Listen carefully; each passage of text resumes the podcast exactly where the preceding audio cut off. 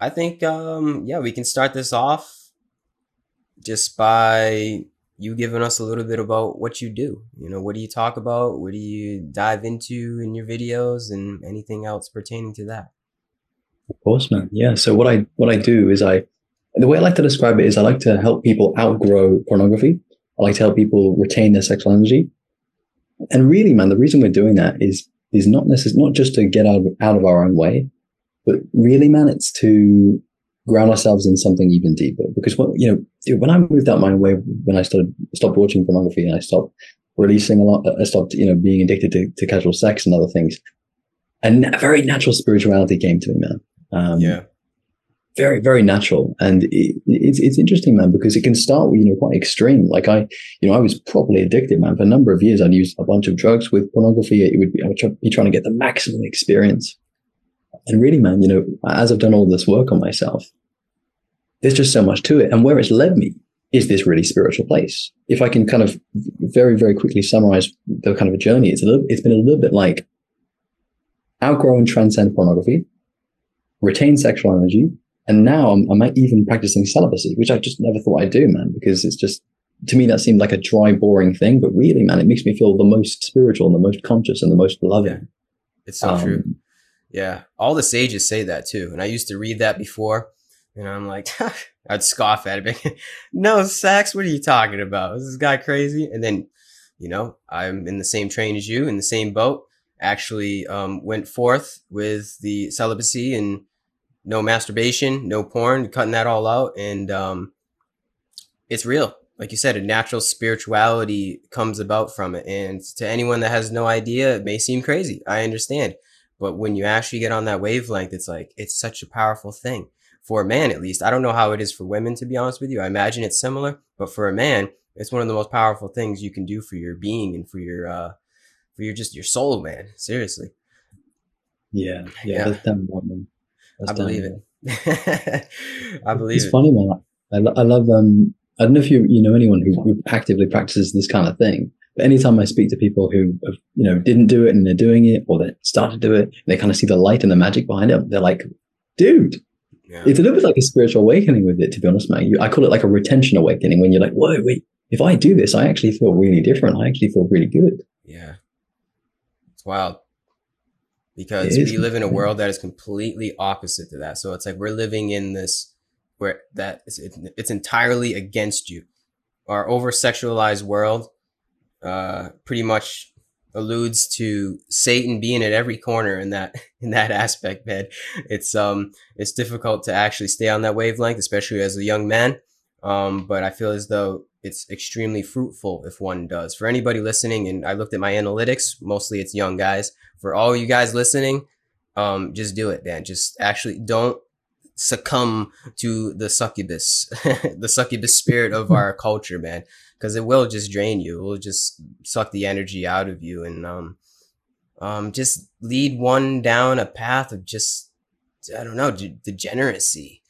And it's so easy to get sucked into that because literally we do it to ourselves, masturbation, um, or also you know sex as well. You know, we we go out of it's almost like we go out of our way to follow the path that path of sin that eventually degrades us so what I'm trying to say is that um, be wary of the world that we live in, and you have to have that, due diligence in that.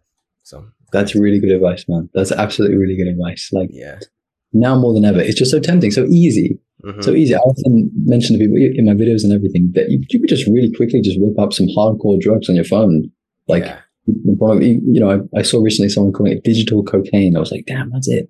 Yeah. That's what Blood is, man. That's how it makes you feel. Like it's a crazy rush. It's awesome. It's amazing. It was my drug of choice for many years. I loved it.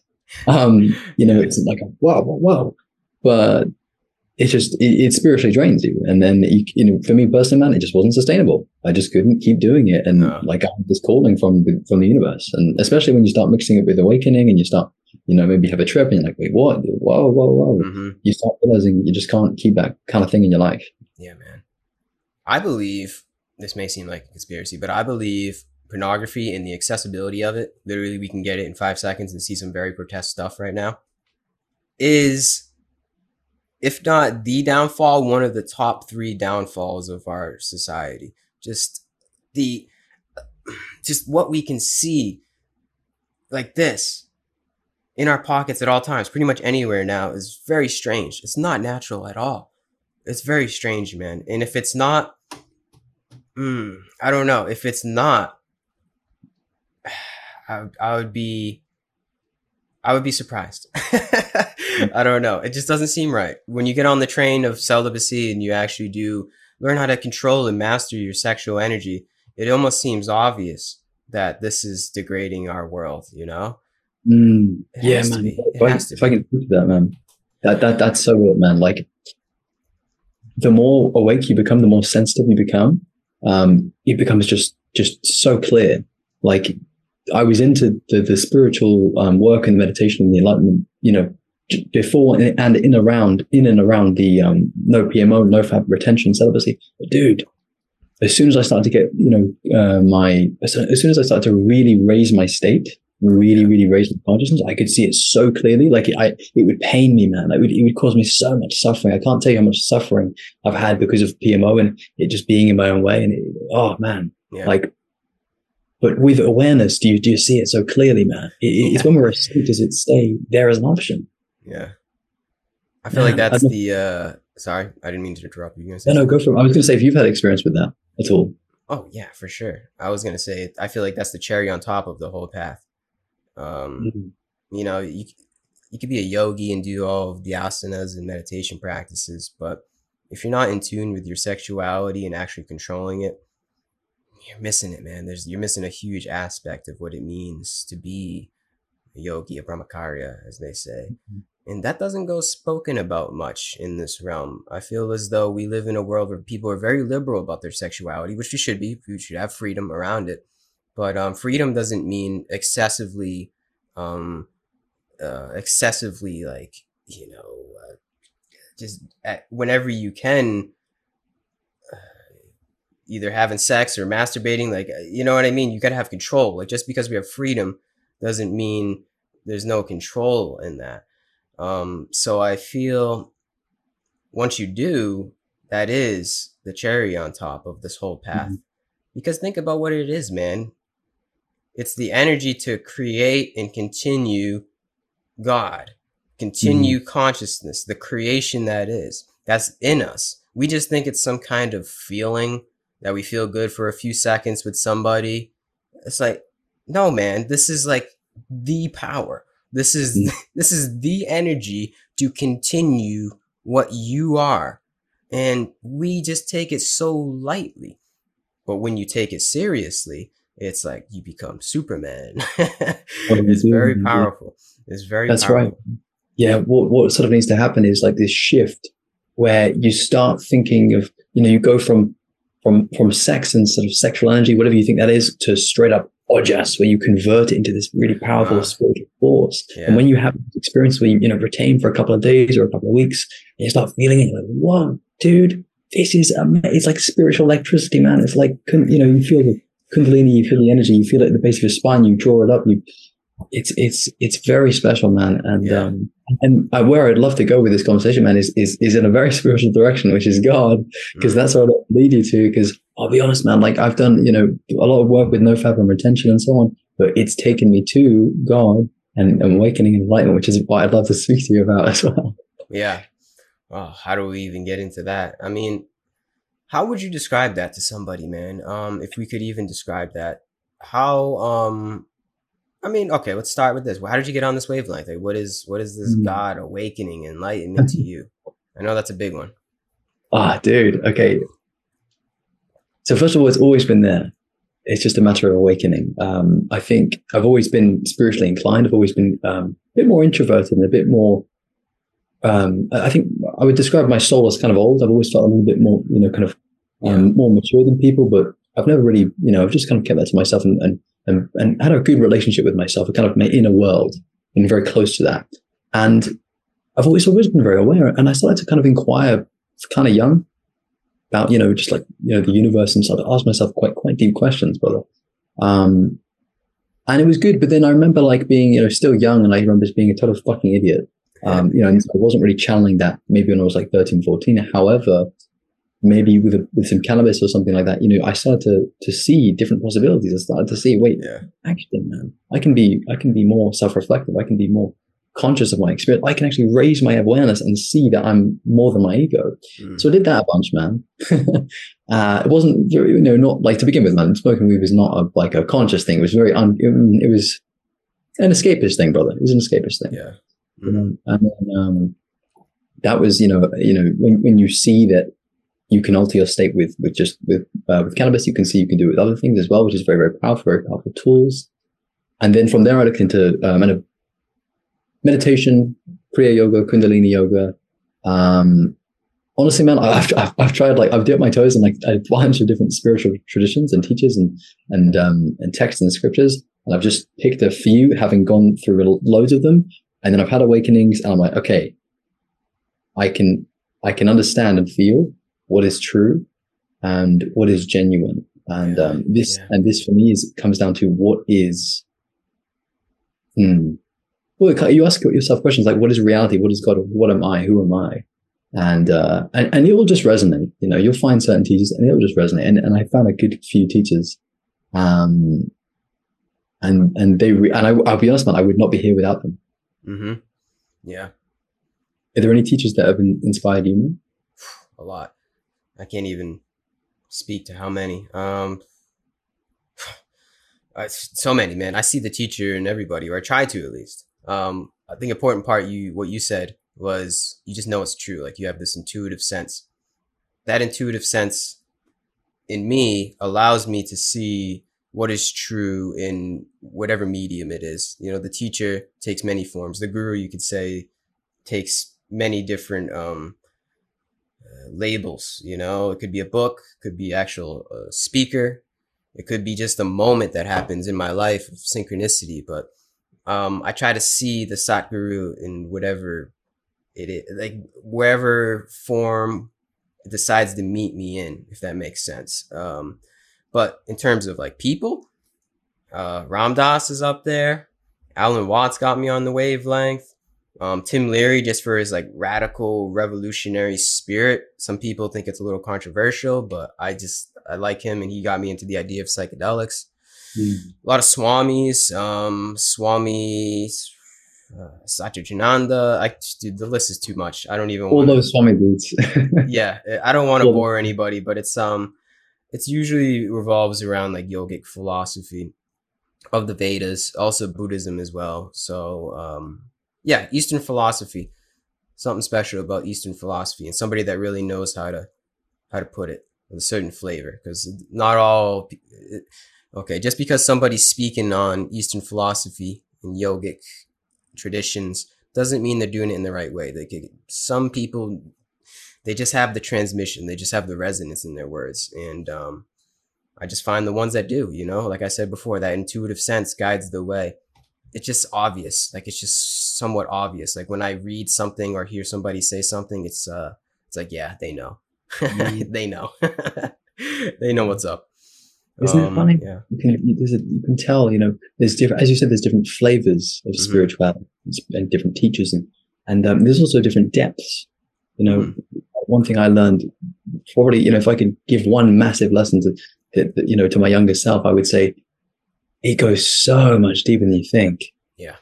you know and like i for example when i started out with like just buddhism and you know mindfulness and that and things like that and i didn't know that awakening was a thing i knew buddhism i knew peace i knew calm meditation, um, being mindful. I didn't know God realization. I didn't know infinity. I didn't know hmm self with a capital S. I didn't know yeah Brahman, you know, all this stuff.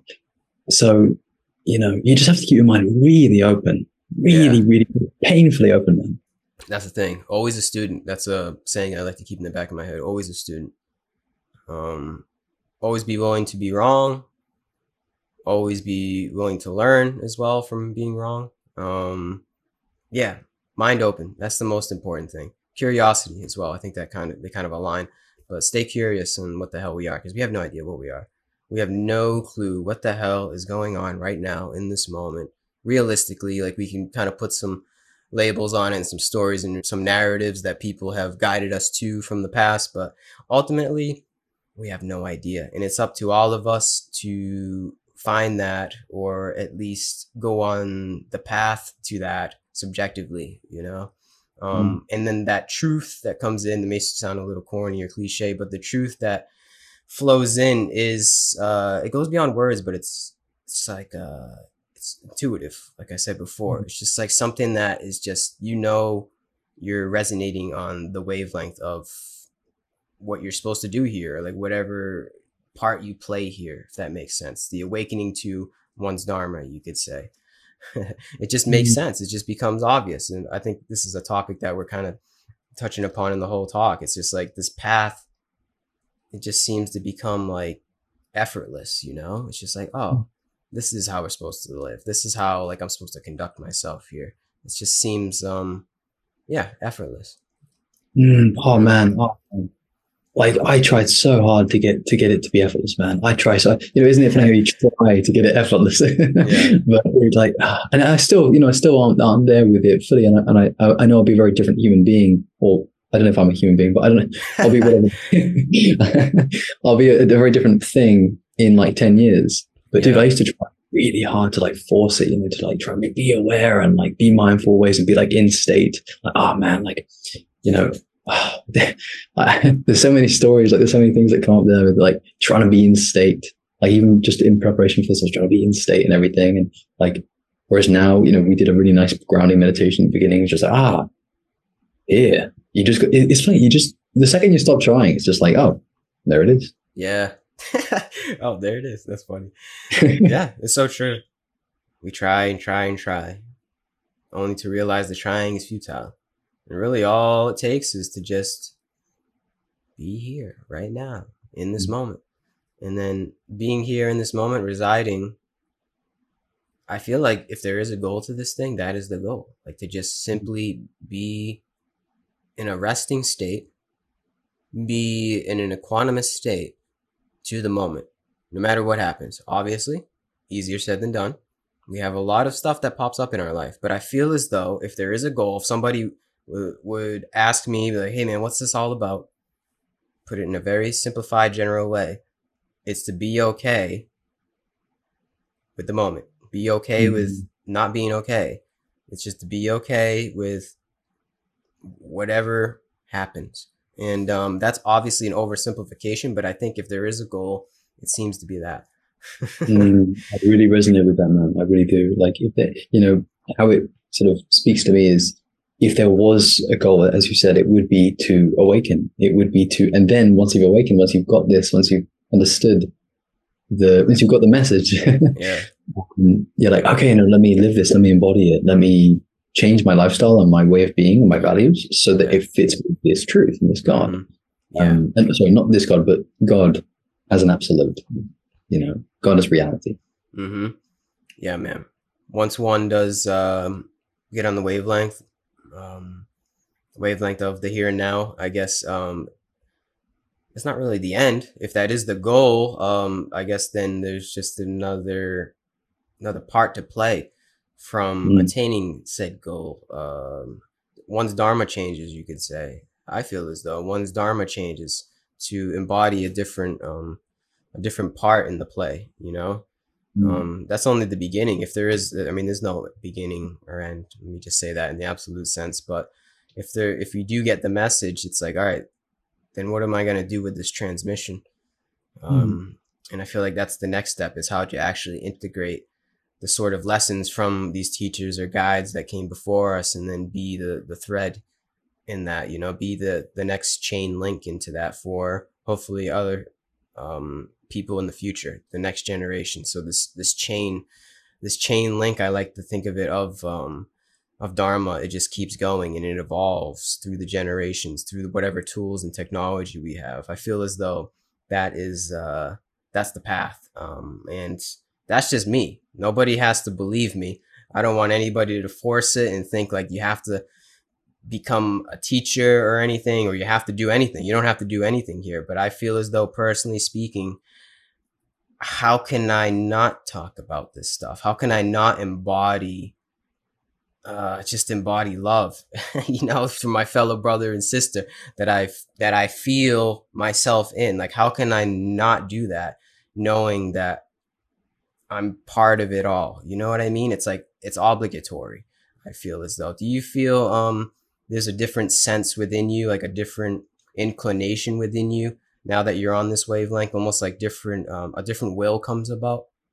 Wow, it's very similar to what you just said, Emma. With like once you have the transmission, once you receive whatever this is, like what came up for me was oh, an awake. You got this new awakened life. Like yeah. you, of course, it's just the beginning because now you you've got uh, to live or you can live an awakened life. Like everything is is fresh and new, and mm. you get to see you get to do everything from this new higher consciousness state and place and way of being. And so, you know, first of all, man, you're just going to be nicer in general. You're just yeah. going to be a kind of being. Um, but dude, 100%, I can't remember the specifics of the specific wording of your question, man. Do you remember it? Yeah, it's, um, do you feel as though there's a different will that comes about once you get on this wavelength, like a different, um, action in the play, you could say? Yeah, man. Thanks for that. Um, yeah, man, it is. It, it's like, it's weird. I would say it's the most the most organic will you could possibly imagine, and also almost almost your you know your destiny will. I'm not really suggesting there is a destiny, but almost you know if you want to imagine that you can. Yeah. Um, at least it feels that way sometimes. It's like, man, this is what I'm meant to be doing. And I'm like, maybe with, with your podcast, sometimes if you might have, uh, you know, this experience sometimes where you're really present with person, like maybe we are now, you're like, man, yeah, this is, this is it, man. This is like, you know, what I'm meant to be doing. And, and so I would absolutely say that the will changes and it's it's specific and it's it's imbued with God. Yeah. That's been my experience, man. Mm-hmm. Amen to that, man.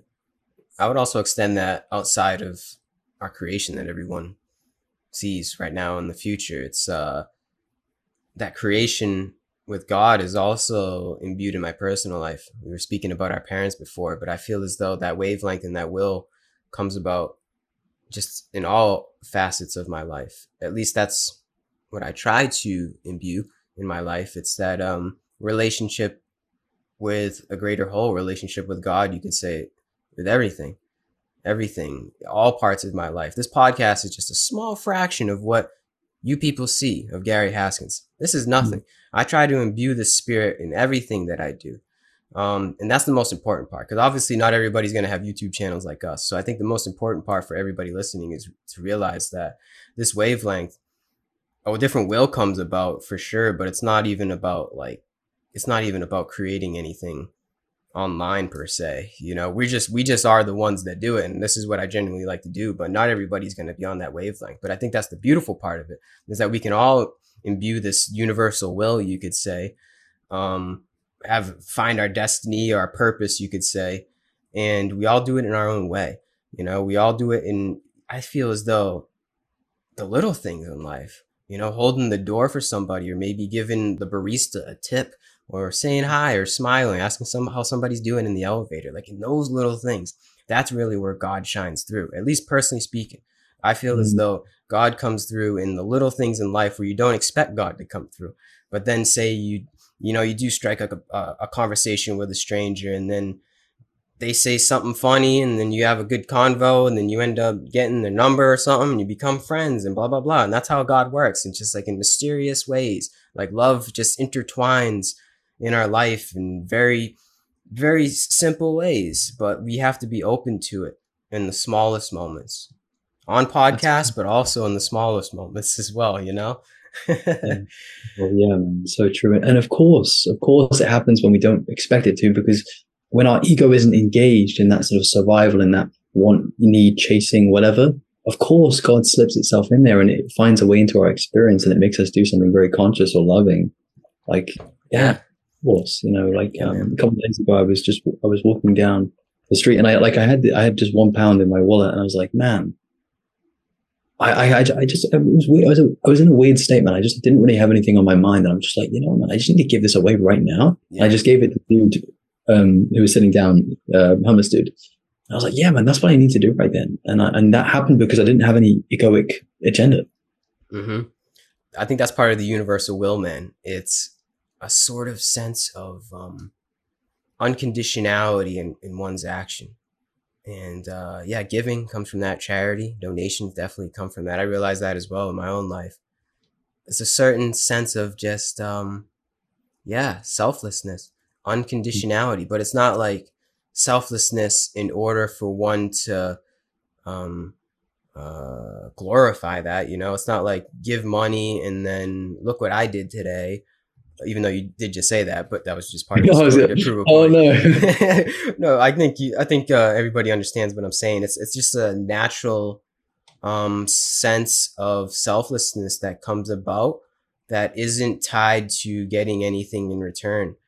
Mm-hmm. You know, just to maybe give somebody a compliment, walk away. I don't know, like just it's the simple things that come, but it's natural. It's not forced. It's just like this is, you know, why? Because it feels good to do that. It in in that way, it could be looked at as selfish, right?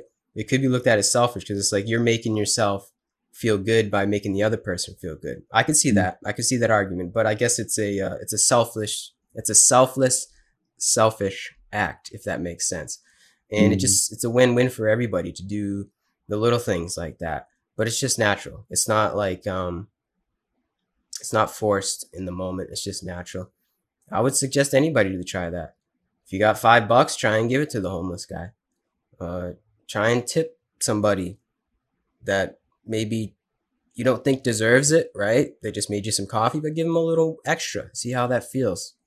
And uh, I can guarantee you might start to realize that maybe this is what life's about. Mm-hmm. yes, yes, yes. Like when you have those moments when you when you actually do the thing, as opposed to walking past that person or or not tipping that person or mm-hmm. not helping that person. When you do when you do that thing and you actually help them, you do. I, would love to hear if you have this too, but man, I have this feeling. Oh my god, yes, finally, you're not avoiding it. You're doing exactly it. Yeah. It is being selfless. It is loving. Yeah. It's it's oh my god, it's so clear when you when you become more and more conscious as well. Because I may have done that. I may have done that a few times when I was younger, but nowadays, when if I do that, I'm like, oh man, that's the only thing I should have been doing. exactly. And I think that's what this whole path is about, man, is slowly refining ourselves to become um, more of a selfless being, a selfless servant, one could say. Slowly and slowly, it doesn't happen overnight, but you will come to find in those little moments where you do selflessly serve others, it's like, oh yeah, it just makes sense.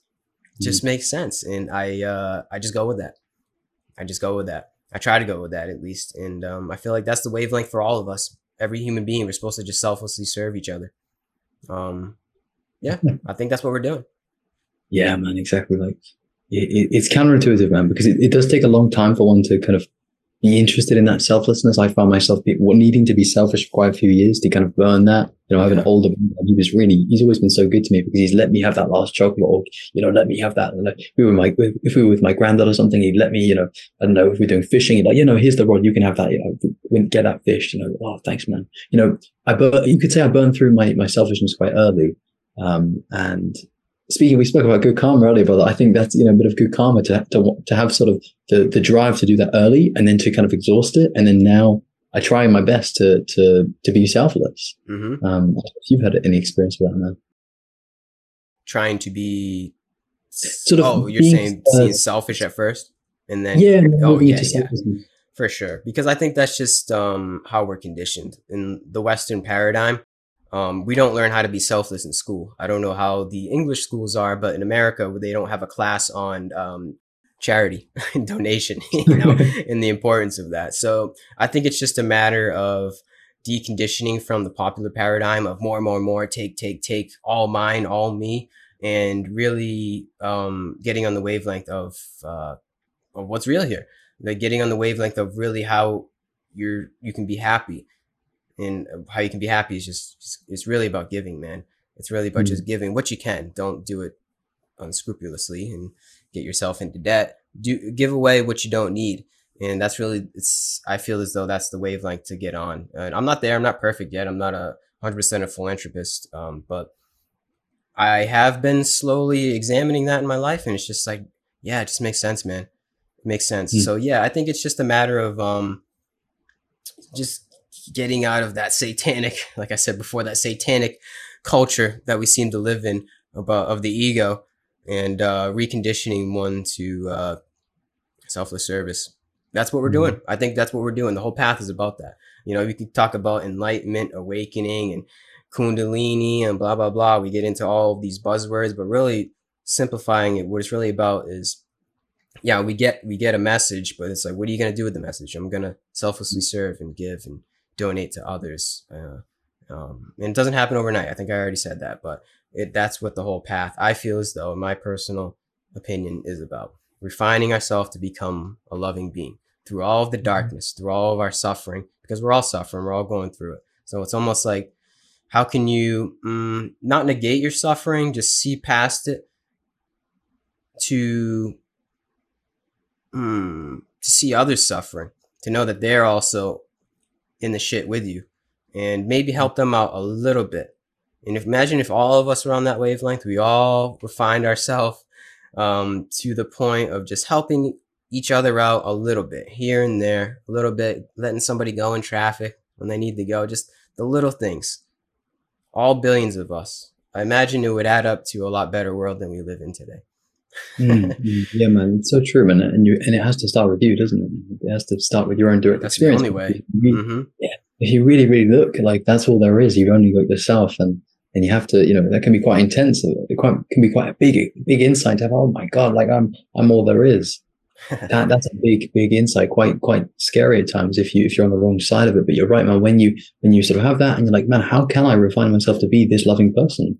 Um, that's mm. the word, man. And, and like, it makes me think of you know having certain trips and you know experiences where you you get these non-dual breakthroughs and these powerful powerful mind-blowing orgasmic experiences but then you're like can i bring this back into my relative existence? Can i bring this back into my normal life? Yeah. Um i want to ask you that and if you don't want to talk about uh psychedelics let me know. We can totally talk about them. Okay.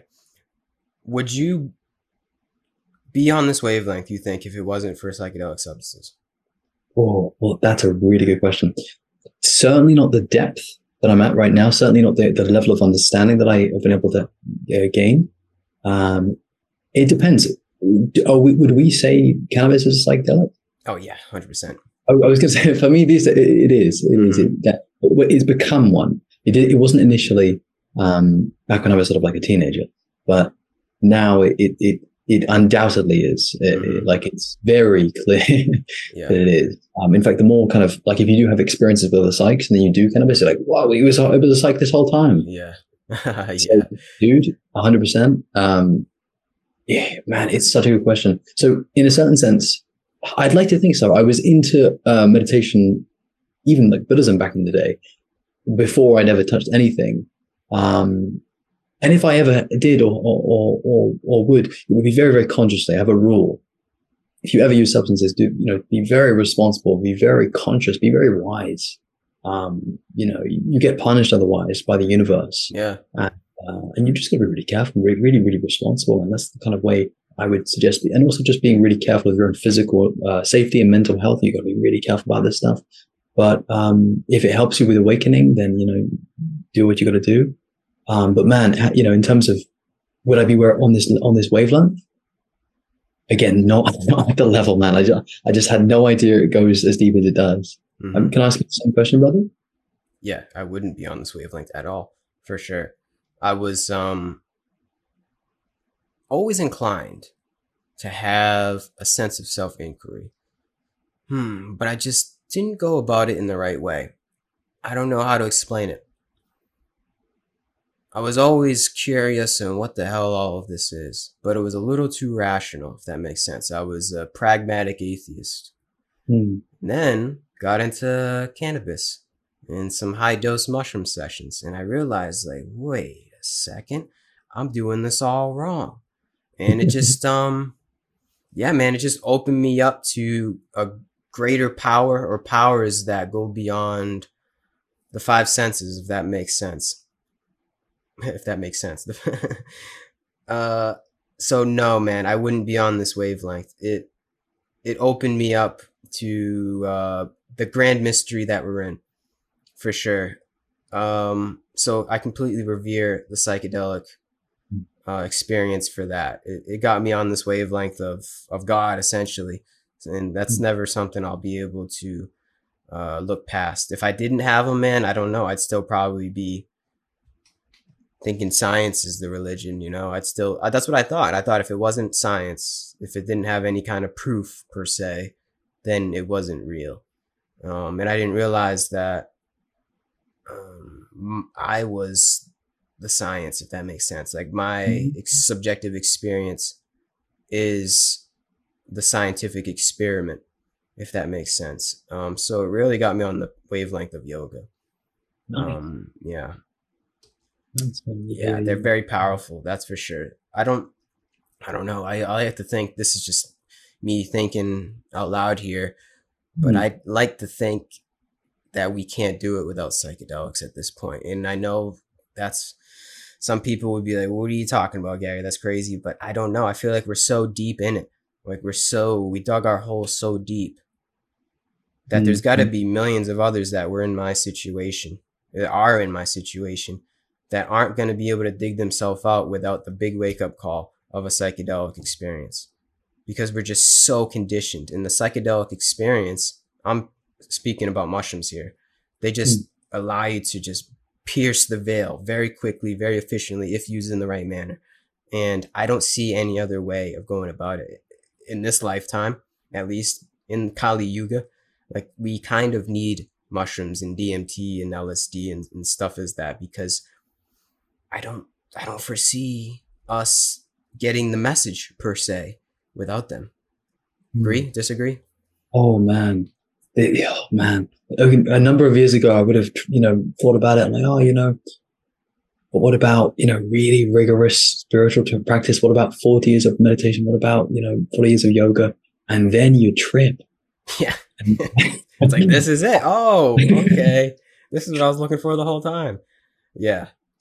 Yeah, and, and and you're right. You just, I mean, my my, you know, I I could never see things like my perspective is permanently changed, permanently open, permanently blasted open yeah.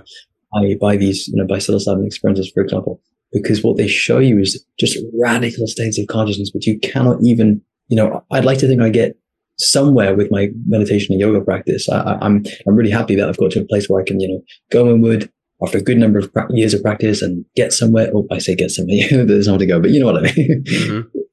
feel feel God. We could say feel conscious is what it really is. Um, but then you know if you do if you do have a, an experience and you're very responsible with that, um, it, you know it just blows everything out of the water, brother. And then like, yeah, dude, what was I even doing? Yeah, I think the most important part. Excuse me. The most important part about them, in my opinion, is the message that it grants you um, and it's what you do with that message. And Alan Watts mm-hmm. says, if you get the message, hang up the phone. So I think that's kind of what I was alluding to. It's like, um, it's going to be hard for us to get the message without psychedelics. And you can, yeah, you can meditate all you want. You can do, you can do the rituals and the modalities all you want, but until you, you're not necessarily going to get the message by doing that. Oh man, I read a good quote about that yesterday. I can't remember though. Damn. Hmm. I wish I had it right now. Okay, sorry. Um, but it's all. It was pretty much about. You know what? You can I take a few minutes and go find that because I I'm pretty sure I was reading that yesterday. Let me let's take a quick break. I want to go, go get that. It. I want to go grab that book because it's a good quote. I'm pretty sure it pertains to what we're talking about right now. I'd uh, love so to hear it. We'll be back. Apologize about that, man. I had to figure out which book it was from. I'm reading like three or four different books right now, but this one's actually from. It sort of relates. I had to read it again. This is from the Island by Aldous Huxley, um, which is actually a novel. Like this is actually a a story. You know, it's actually a story with characters in it. But this part is about one of the characters reading a philosophy book. So it's a book within a book, which is really interesting. So I'll read a little bit of it. Knowing who in fact we are results in good being with a capital G and a capital B. And good being results in the most appropriate kind of good doing and this is the point I think I was kind of touching upon. But good doing does not of itself result in good being. We can be virtuous without knowing who in fact we are. The beings who are merely good are not good beings with a capital G and a capital B. They are just pillars of society. Most pillars are their own Samsons. They hold up, but sooner or later, they pull down. There has never been a society in which most good doing was the product of good being and therefore constantly appropriate. This does not mean that there will never be such a society or that we in Pala, the place where they are, are fools for trying to call it into existence. Um, should I go on? Let me see. Yeah, I'll read a little bit. The yogi and the stoic, two righteous egos who achieve their very considerable results by pretending systematically to be somebody else, but is not by pretending to be somebody else, even somebody supremely good and wise, that we can pass from the insulated manicheehood, which I think is like the layman, to good being. So I'll stop at that. Um, this is good though. I, I, kind of want to read more, but I'm not gonna. I'm, not gonna I'm not gonna bore anybody. So hopefully that made sense. It's like we can do the action, right? I think this is the topic we were on. We can do the actions and do the rituals and the meditation, and we can we can look like a yogi, we can look like a stoic, but it only means something when you resonate in good being, when you know who you are. And I don't know if that's if I read that or not, but in the passage it says when you know who you are, that results in just I think we alluded to this natural good being. So mm it's like only until you get the message do the meditations do the whole uh, lifestyles approach to you know this whole path make more sense. And it, it it just i don't know. How do i put this man? I've met a lot of yogis in my lifetime. I've met a lot of people that um they seem like they're on the path. But it's like you don't and i'm not judging here but it just seems like they don't they're doing it in a in a manner that isn't quite real if that makes sense it's not quite um, it's not quite aligned with the good being to put it that way in the book.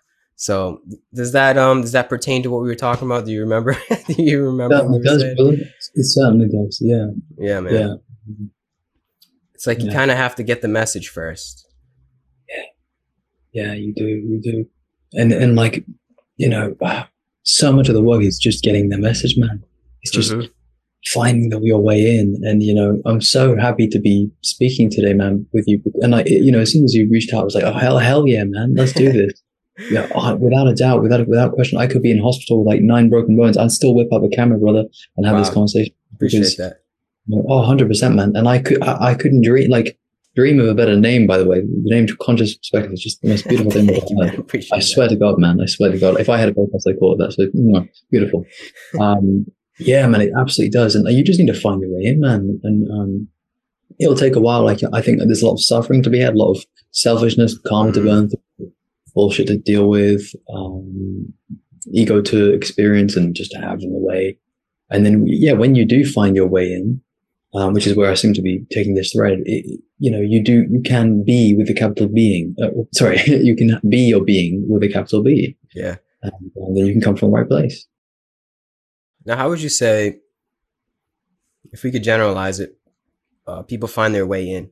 Is this something that alludes to a uh, mm, like a cookie cutter framework, or is it different for everybody? Really good question, man. Um, I'll share one one perspective, which is you know kind of how I got into it myself. So so interestingly, on the one hand, you can get through, get, get, find your way in through things like mindfulness or things like basic spirituality. Interestingly, man, like one way I got in was actually, um, through sort of self development. So I, I do, I do a lot of that kind of work as well. And I think at the higher levels, you start, you know, asking yourself deeper questions. Like, yeah. for example, if you're really into, you know, I don't know, sleeping with people you want to be sleeping with, yeah. you do it, kind of ask yourself, well, actually, man, you know, I've, I've got to this level. I've, I've, got to this sort of, you know, good, um, good level in this area. But then, you know, you kind of ask yourself like, well, what's, what's really behind this? What's, what's this really about? Um, it's like the dream character within the dream. Be like, man, there's got to be more than just dream activities, man. There's got to be something. What's the substance of this dream, dude? Mm. That's what I would be asking. And so, you know, that was a weird way of saying you can start with personal development. You can start with being this, you know, I, I, I would say I was more of like a, I don't know, a, a dude who wanted to, um, you know, like um, be kind of ripped and and and and uh, what else, man? Like, yeah, like almost be a bit of a player and stuff like that. And that's kind of where I was a number of years ago. Not anymore though, man. Um, and you might find yourself just being dissatisfied with that. So dissatisfaction as a way of coming into the path. Yeah. Um, suffering as a way onto the path. Yeah. As I said, mindfulness as a way into the path. Psychedelics on the way to the path. Um, is is there any others that come to you, brother? No, I think you actually described it very well. And I think it all has to do with uh, suffering, or maybe it's like reaching certain points in your self development and realizing, huh, still, it's still like that pit. I'm still like yearning for something. You know, I'm still trying to fill the void per se. Um, mm. yeah. So it's like it's uh it comes from dissatisfaction ultimately, which one could say is suffering. But it's like the feeling of, oh, this ain't it. I got ripped. Mm. I got the girl. I got the car. I got the house. Huh. This ain't it. What am I still searching for? You know? So ultimately, I think it's, yeah, the dissatisfaction that leads us down the path to find out what is it. We have to know what isn't it to know mm. what is it, I believe. And I'm still finding out uh, what is it. I don't think it ever ends. One thing that you mentioned actually that we can add to the list, which was earlier, curiosity. Yeah, that's huge. Mm-hmm. Curiosity and open mindedness, brother. We forgot to mention that. I think you mentioned that really well earlier, man. Like that's totally a way in. You know, mm-hmm. I would say it's, it's probably more rare. Like most people aren't, you know, if philosophers just thinking like, man, what is reality? What is God? And like, you know, what is self? And, and uh, what is ultimate happiness? And what is, you know, what is consciousness? Mm-hmm. These people don't ask these fucking questions, man. people are like, you know, thinking some, you know, people's like, you know, it's just not that. It's not that. So I, I do want to, I do want to shout that out, man. Curi- uh, metaphysical curiosity, you could say. Yeah, man. Getting back to it, I allude that to psychedelics, honestly. Yeah.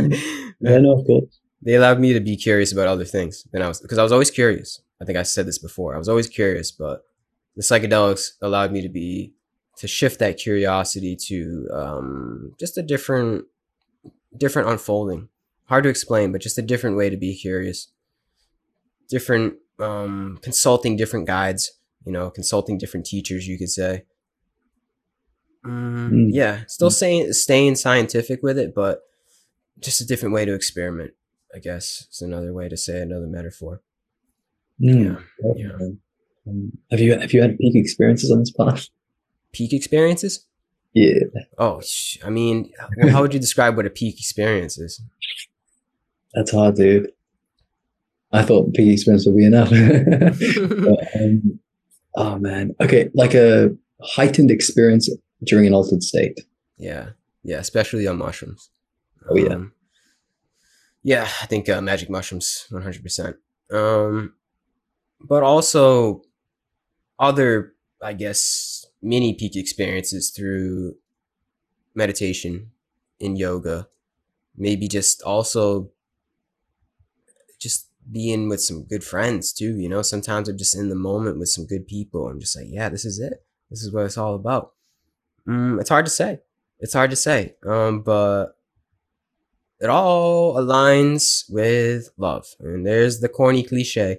But whatever this peak experience, however it comes to me, it always just alludes to like some kind of loving action or loving coming into me or giving love or both. It's just like love in the moment and realizing, oh, this is it. This is the peak. This is what life is really all about.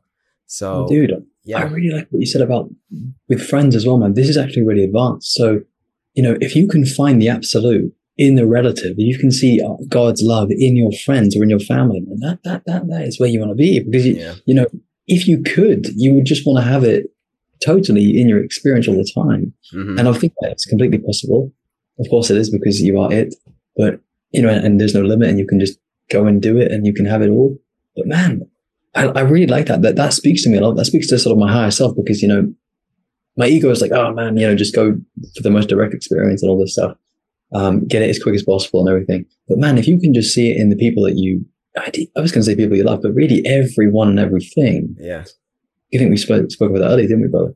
Um, you know, that's that's where you can that, that's where you know you know you're getting somewhere on this path. Yeah. somewhere yeah. And really when you're getting somewhere when you're really getting into it and i'm not saying i'm on this wavelength but when you heed jesus' words and you love thy enemies and you forgive them father for they do not know that's when it really shines. If it that's when uh, the enlightenment really uh, tests one on the path. If you can love somebody that doesn't necessarily love you and see them as God and drag in the darkest circumstances. That's the true test. But I think that's what we're ultimately doing. It doesn't mean be a pushover. I'm not saying that, but it's to be, mm, I don't know. It's just like they don't return that hateful energy, you know, that fear. Mm. It's to not be the, the the conducive element to the fear and the hate that somebody may be dispelling to really forgive, to truly forgive. That's where I think this all alludes to. And then we, um, that's how we evolve. You know, we we break the chain of fear and we create a new chain of love through forgiveness. That's the test. it's true. Yeah. No, I love the little, little bit of Ram Dass and then how we've got interact. Like that's so damn true. Ram Dass, man, what a cliche. What, what a dude. Mm-hmm. dude. Yeah, he's my number one man. Oh, Ram Dass is uh something about him. Something about him. He was a prophet. He's my number one teacher. If there was just one person I could say helped me on this path that I never even met, is Ram Dass. It's so because he's so simple in the way that he explains things. I've actually got a really interesting question for us, man. Have you mm-hmm. been able to experience where uh, and I'd, I'd love to hear if you've had experience with this, man. Have you have you had uh, experiences where you're able to see that even Ram Dass is but a figment of your consciousness? Huh. What do you mean by that? Can you go into that a little more? Of course, man. I think it does need a bit of explanation. So, by virtue of the fact that we haven't met Ram Dass and that he exists as an idea in our mind, it could, oh. it could lead us to question man, is is is is the idea of Ram Dass just consciousness? you know, this is the kind of way I have to think. Wow. Mm, yeah, it's, it's pretty deep stuff. But I just I, want to throw it there, man. I know what you mean, and I think his. I do believe he was a real person, but I think his transmission and resonance is so powerful it doesn't matter. It's kind of like the story of Jesus. It doesn't matter if he actually got crucified or existed or not, or if he was an actual historical figure. His life was the lesson. And Ram Dass's life was the lesson. You know, and that extends to Maharajji and Karoli Baba. Like their lives and their story were the lesson for us. So if they were an actual physical person that I could have touched or not doesn't matter. It's really just about it's just about their presence here. And that may even be more of what they are. We think of people, right? I think of you and you're a person in your body. But what if what we are is like our story that we present and we give to the world that outlasts us. Maybe that's really why Ram Dass was so resonant to me because it's not about me meeting him. It's about just like what he presented to the world. And that might be more real than real, if that makes sense. So mm. does that answer your question? Well, you are Ram Dass. you are Ram Dass, dude. There's nothing in your experience which doesn't suggest that you are not Ram Dass because you are because you are like you're the same mind you're the same mind with a capital M you're you're the same consciousness. Like one of the trippiest insights I had when, when I've had really interesting awakenings which is wow it's the same consciousness it's the yeah. same Ramana Maharshi's your your being is the, is his being it's the same damn thing. And if you get re you know some of my deepest awakenings have been around it's just you. That's you know, pretty powerful. Oh man this is like this is where you think like like it, it gets. It, this is what I meant about it goes so much deeper than you think. yeah, I think that's man. the purpose of the true guru. Is they're not meant to be like bow down to me. They're meant to mm. reflect that and show you that in you. That's the transmission to show you that they are essentially you. Like Ramana Maharshi, he didn't care about having followers, and Ram Dass didn't care about having followers. Obviously, they did, and they were extremely popular. But they were popular because of what they were showing in others or to others. Yeah, man, that's uh, that's the true guru. And anybody that calls himself a guru and says you need me, run the other way. That's not yeah. what it's about. That's not the teaching. I um, think it's, yeah. maybe I, I, feel like you probably know this one because I, I, sense you're very into the Buddha and Lao Tzu and things like that. But mm-hmm. um, I think that I think there's a quote which is something like, "If you see the Buddha on the on the road, yeah, kill him."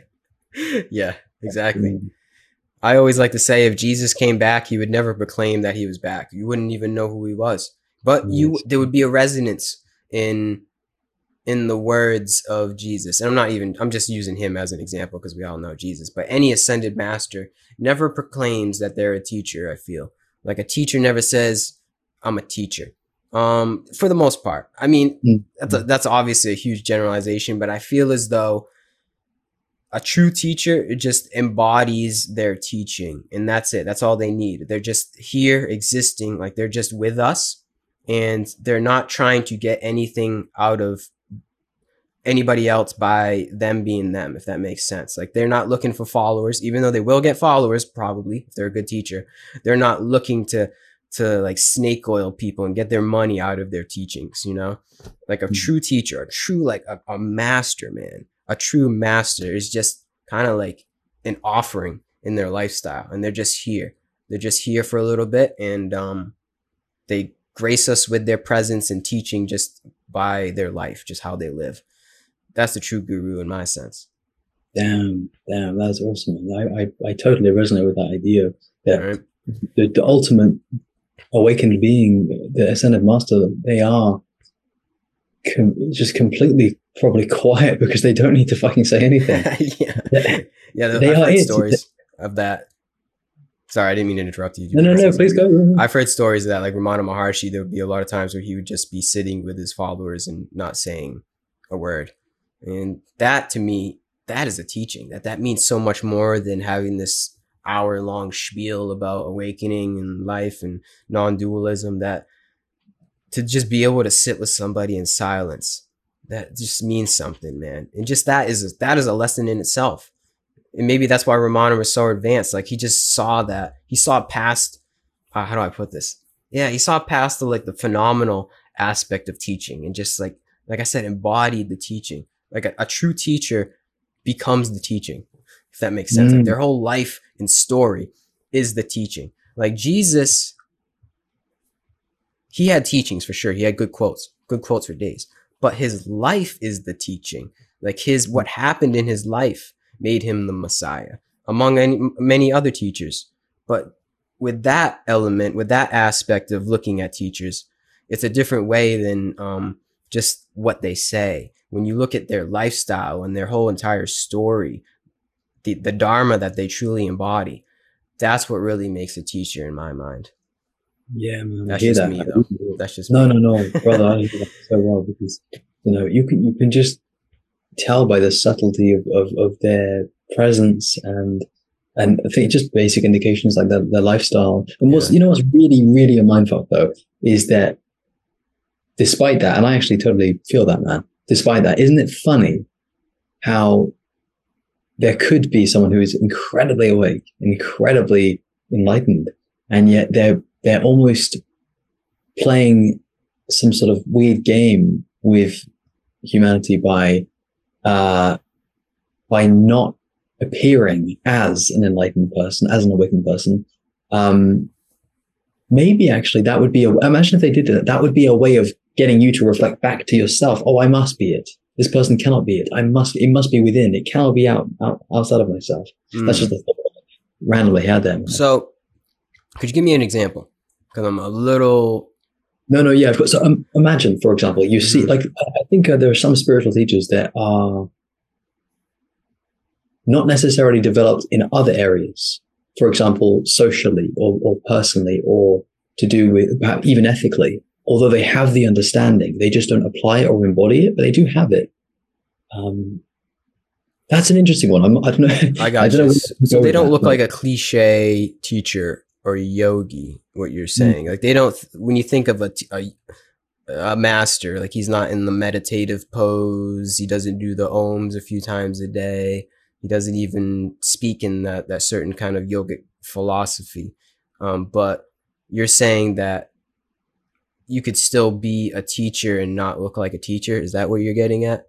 I su- maybe I, I suppose the idea came to my mind, and, and the and the the purpose of that, from my perspective, would be if that if that was occurring, what that would reinforce is the need for you to go within because it can't be like uh-huh. if, it, it's being confirmed. Oh, ah, I gotcha.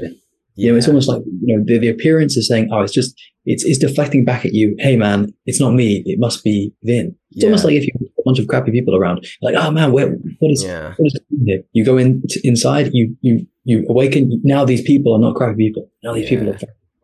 Yeah, man, that's actually very true too. I feel as though I've had this thought before that a lot of the quote gurus of the 20th century that people came to um, enamor had controversies surrounding like sexual assault and stuff like mm. that. And I feel as though this is kind of weird to say, but I feel as though that like that's part of the teaching, right? Even though it may be inadvertent and indirect, but I feel as though that's part of the teaching in their lifestyle is that even somebody that you bow down to and you glamorize so much um has folly as well. Like they're not that they're not the answer. The answer is within. So yeah i i know exactly what you're saying. Like somebody that yeah everybody's the guru. I think i said this at the beginning of the podcast. I try to see the guru in everything. So even in the darkest people even in like the the downfalls and the follies of humanity how do i reflect that upon my own being, you know, in my own Buddhahood, you could say. So I know exactly what you mean. Sometimes the teacher could be a teaching that is um it's behind the scenes. I guess you could say it's kind of shrouded in darkness, but the teaching is still there and it's very subtle. I think mm. I hmm. think that's what you're kind of getting at, right? Yeah, no, totally, man. Yeah, thanks for reflecting that back. I, I totally feel that. Yeah. Mm. This is a good talk, man. I appreciate you coming on here. This is good. yeah, no, it's it's really really refreshing to, to speak to a like-minded dude. For sure. Uh, yeah, I feel like we're on the same wavelength in a lot of things. Uh, same mindset, same kind of character and spirit in this whole thing. You know, you yeah, seem man. you come across to me as a very American spirit. Like you seem like an American, if that makes sense. You're you're American Englishman. I don't know why. Dude, yeah, people say that a lot, man. yeah. I had a person. I've always thought I've got this inner dude going on. the inner dude shines. Honestly, man, like oh, I'm from like, I'm, I'm, from the UK, but got an inner dude, man. I can't can't get rid of it. Would you ever want to move to the states? I've been there. To. I've been I've been to. My favorite place was probably San Francisco. Okay. Um, but yeah, man, I don't know. I don't know. I, I have a lot of thinking to do around that, but uh, I know there's some some really amazing people like yourself, my brother, that connect with there. Um, but I've, all, I've I have a certain vision with with where I'd like to be materially with with um, location wise, living you know maybe ten years. But honestly, man, I keep my mind super freaking open, yeah. and I got to go to a bunch of places to see what's up. But no, I I really enjoyed my visit. It was very very chill, very different from the UK in terms of the culture and people. Um, but yeah, man, do you, do you see yourself moving anywhere in the future? Hmm. Yeah, I don't see myself being around where I'm at. I live in outside of Boston only because um I don't like the winter. I feel as though it's not natural. Like there's something oh, I don't know, just I don't like the cold, man. It, it's so cold for so long around here. I don't think it's conducive to happiness. Like it's July right now. I've been outside every day going for a run in the sun and just coming back with so much energy, feeling good.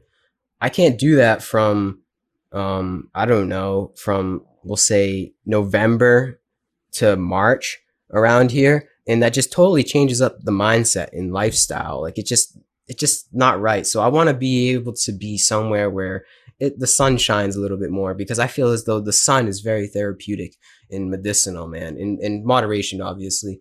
There's something special about the energy of the sun and just simply just letting your body just bask in it you know sunbathe for a little bit. Um, there's something very special about that. So that's the main reason why i would like to move. I don't know where, I don't know how, but somewhere, somewhere warmer. you know, you can probably relate to that. Yeah, yeah, yeah that, that, I totally feel you, man. Like, I'll be honest, man. This is a really cool insight, actually. Since I've had more of a spiritual understanding, since I've had a greater level of consciousness from the work, the sun has been into into you know reframed and, and, and seen as wow, this is actually energy right now. yeah. just you know getting some nice sun getting mm-hmm. it in, in fucking everywhere in my body. Um, dude, it's like it, before it was just the sun, you know, oh, don't get sunburnt or, oh, this is pleasant, this is sun. But now it's like, well, dude, like it's kind of what you said, like it's very kind of medicinal. You feel like, wow, I'm getting energized right now by this sun. I'm getting that sweet, sweet vitamin D. Mm, thank you. yeah, right. There's something to it.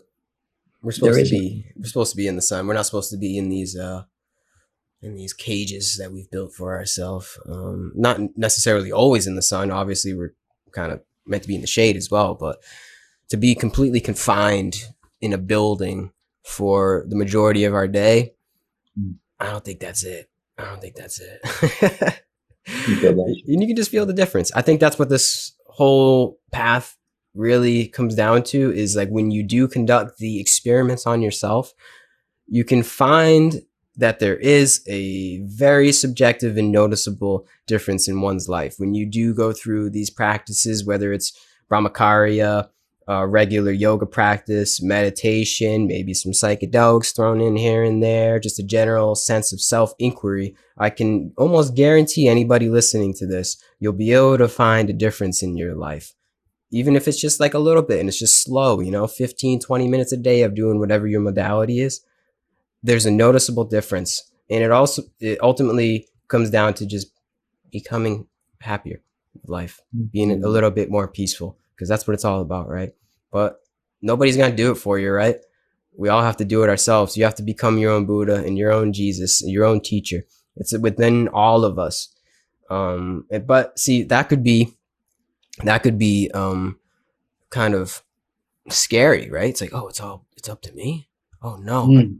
But I look at the other side of the coin and say, oh yeah, it's up to me. Like there's a sense of empowerment in that. Like, oh yeah, this is this. I, I, I'm the hero, right? I'm the I'm the main character, you could say. That sounds a little egotistical, but I think you kind of know what I'm saying. Like I this is up to me. So I'm going to do whatever I can to um you know, take life by the balls, you could say, and uh, yes. live live the life, live the dream that uh, we're meant to live. Because we're actually meant to be happy here, I believe. We're meant to be um, at peace with this and enjoy this experience for while we're here. You know, so um, yeah, it's all within us. I believe every single human being, we're all capable of it.